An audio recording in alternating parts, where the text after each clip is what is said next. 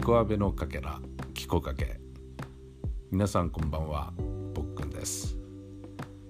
今週のぽっくんは行きたかった喫茶店へ行ってみた話です。唐突ですが喫煙者の方。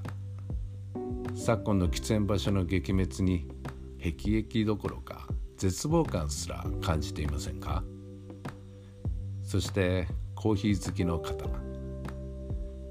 タバコも好きでコーヒーも好きという方ですがコーヒーを飲みながら自分のテーブルでタバコが吸えていた時を昔話のように感じていませんか？僕はそう感じています。はい。僕は喫煙者です。電子タバコじゃなくて紙タバコを吸っています。電子タバコは OK でも紙タバコはダメです。っていう店も増えてきていますよね。知らずに入って後からテイクアウトに変更したということも最近ありました。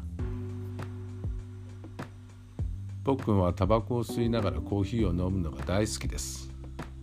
そうしながらいろんなことを考えるのが大好きです。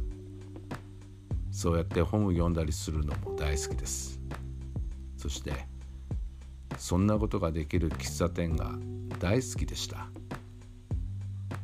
過去形で言ってももう言い過ぎじゃないと思います。そんなことができる喫茶店が大好きでした。分煙の喫煙所があるじゃない。と言われるかもしれませんがそれは違います。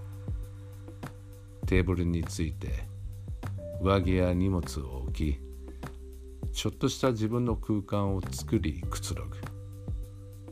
そんなスペースだからこそ自分に没入できるんですね。僕はそんな場所と時間が大好きでした。そしてそれを取り上げられた今僕は喫茶店喫煙かのワードでググるようになり Facebook のとある喫茶店グループに入って投稿される写真に目を凝らすのです。テーブルに灰皿は乗っていないか？という具合に。先週行った喫茶店はググった店です。そこでハンバーグ定食を食べました。ドリンクはアイスコーヒーを選びました。ナポリタンや生姜焼き定食は売り切れていました。40年くらいやってる店で室内の柱は太くて見た目が大理石。